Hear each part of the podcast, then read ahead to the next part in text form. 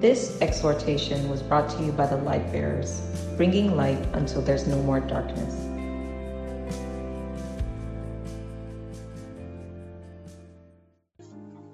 To look into the scriptures to see why we why we pray. I've taught on something like this before, but this is quite different. What what we must know is that um, when we all got uh, born again, we were moved. God moved us. You know, God God moved us into into a new place. You know, we weren't just um, saved virtually. You know, as we're connected to this internet virtually, we're saved literally. Salvation is a very significant thing. The Christian faith is real. The salvation of Jesus Christ is tangible. We're actually moved. The Bible says in Colossians chapter 1, verse 3, it says, For he has rescued us from the dominion of darkness and has brought us into the kingdom of his dear son or the son of his love. He has removed us, meaning he has some verses says he has translated us, he has taken us away from the kingdom or country or nation of darkness and has brought us into the nation of his dear son. He moved us spirit, soul, body, entire existence from the plane of darkness into light. We were moved. These are literal things. These are these are things that are as real as as the back of your hand. You know, Philippians 3:20, the Bible talks, Paul writes and says, For our conversation is in heaven. Conversation there means um, it says where would you have your manner of life. Some version says, For our citizenship is in heaven. Our dwelling place is in heaven. For example, right now, Blessing is in London. She works in London. She has the required documents to live and function and work in sorry, the UK, the United Kingdom. She lives there. She does not live in Nigeria. That is where she lives. Much more than that, our conversation is in heaven. Our conversation is in heaven. Our manner of life, our koinonia, our communion from one to another as we pray to the Father. Our conversation is in heaven. Let me read from, let me read a little, open it properly. Philippians chapter 3, um, verse 20. He says, um, verse 15, he was referring to unbelievers. He said, For many walk, of whom I have told you often, and now tell you even weeping, that they are enemies of the cross of Christ, whose end is destruction, whose God is their belly, and whose glory is in their shame, who mind earthly things. Verse 20 says, for verse 20 now says, But our conversation is in heaven, from whence we also look towards our Savior, the Lord Jesus Christ. Do you understand what he's saying? He's saying that even when we behold the face of Jesus, we do so from an equal plane right? We have this image that we worship God vertically, like we lift your hands towards heaven and that our prayers go up. What Paul is saying here is that our conversation, the manner of life, our existence is in heaven, and it's from that plane that we look towards Jesus. And it's in looking at Him, He says, This same Jesus will take our will change our vile bodies, that it, it may be fashioned like unto His glorious body, according to the working whereby He's able even to subdue all things unto Himself. What He's saying, even all that God will do it will happen from the same plane. We live in heaven. We live in heaven. This is a reality. This is not a fairy tale. This is a present hour reality. I wish that as Christians we talked about these things more. Because in the kingdom of God, what you don't talk about, what you don't ponder upon often, becomes very stale. It becomes stale. It becomes ineffective. In God's word, the less you look at something, the more transparent it becomes and the, and, and, and the more you look onto the fallen world the more the, the, the, the more the environment of it is strengthened there's a song that says um, as I come into your holiness, I think I can't get the word right now, and I gaze into your loveliness. He says, and and all things become shadows in the light of you. He said things will become shadows in the light of Jesus Christ. So in God's kingdom, the less we ponder about something, the transparent and stale becomes. It becomes very still. It becomes almost non-existent, like a wisp of smoke, as though it's not there. Even if that thing stands tall in the heavens, a present day reality, a landmark of resurrection power, written in stone, signed by the blood of Jesus Christ, that those who believe presently reside with Him and that when we worship, we, it's from heaven we look towards the face of our Savior. So when you got born again, you were moved.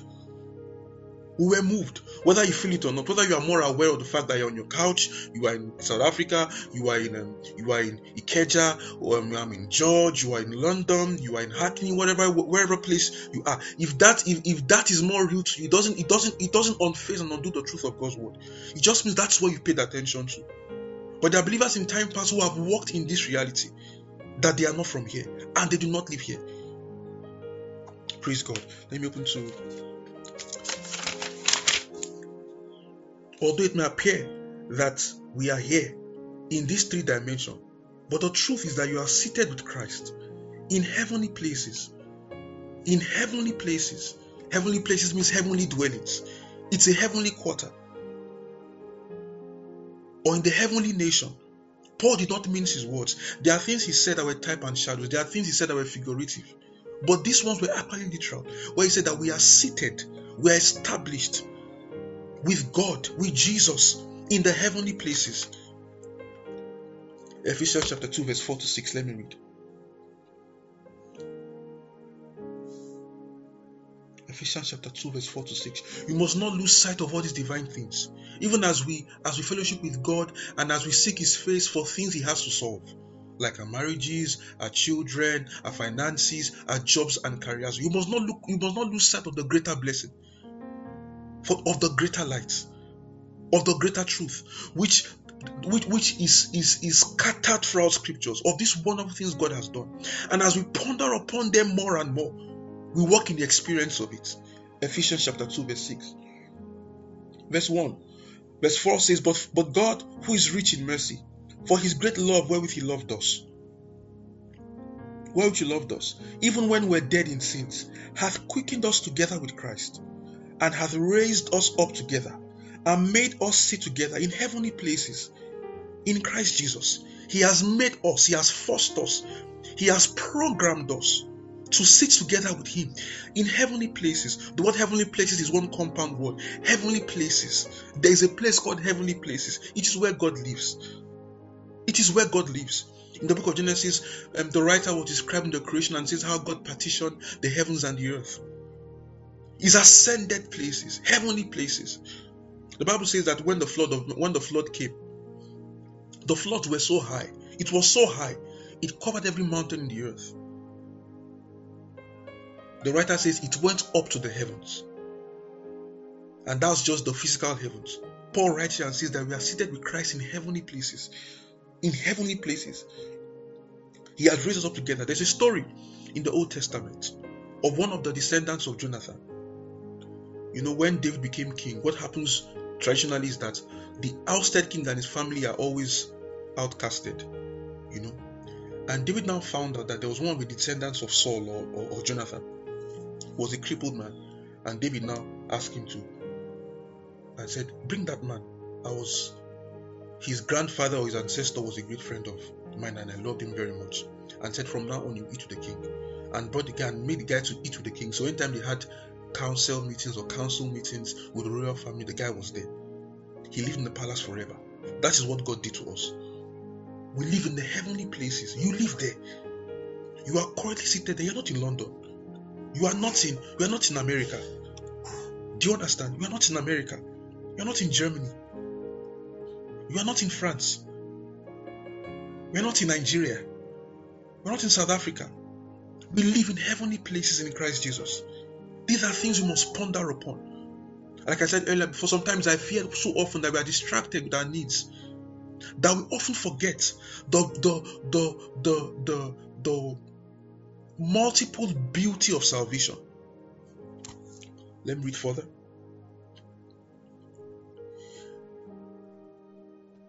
He says, you see, and the, when, when you see and confess and declare the right of the promises of God, it begins it begins to it begins to it, it begins to become real in our consciousness when we think of these things and confess them when, when we speak these words they become real to they, they become our experience that god has moved us i said this as a preamble to, to talk about the the powerful name of jesus christ because we can't explain that name if we don't know where we are and where god has placed us Hallelujah. Verse 8 says, For by grace are ye saved through faith, and that not of yourself, it is the gift of God, not of works, lest any man should boast.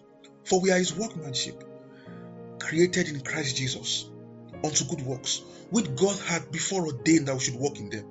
Wherefore remember that ye be in time past Gentiles in the flesh, who are called of circumcision by that which is called circumcision of the flesh made by hands. That at that time you were without Christ, being aliens from the commonwealth of Israel and strangers from the covenants of promise, having no hope and without God in this world. But now, in Christ Jesus, ye who sometimes were far off are made near by the blood of Christ, are made close to Him. We are made close to Him. Our walk with Him is not vertical, we live in the same place.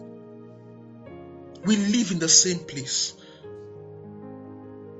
We live in the same place. We live there, beyond the shadows of this world.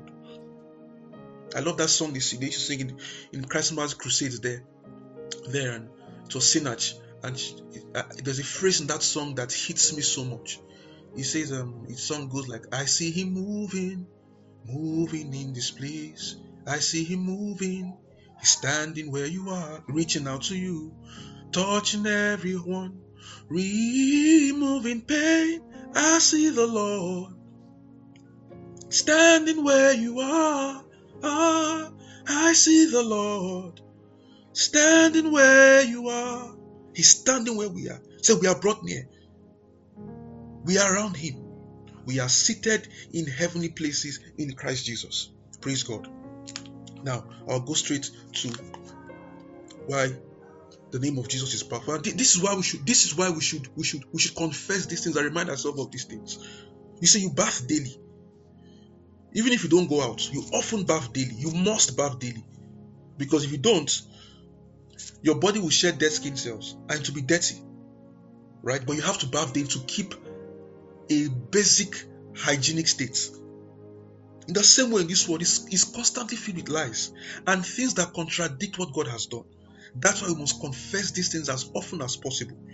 Because every day, the world and the devil ministers fears and unbelief to us. It ministers fears and unbelief to us. It's just like when plaques build in your teeth when you don't brush your teeth often.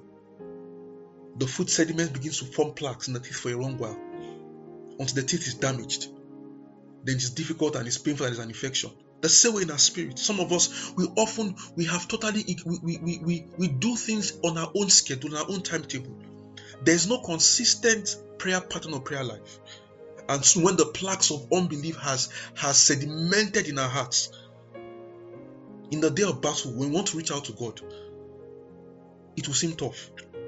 Have you gone to remove plaques from your teeth before? Do you see the force of the jets, of the jet stream, the, the water stream that the dentists use to push those plaques out? Do you see the force? You can't do you can't do you can't do it with any normal toothbrush. Because there's a build-up of, of, of dirt and sediments. So sometimes as believers, our heart is just callous with unbelief. And the fears and the information and the falling knowledge of this world.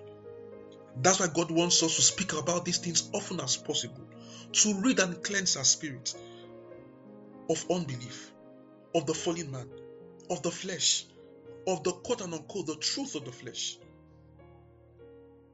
that contradicts the glorious things of God's word.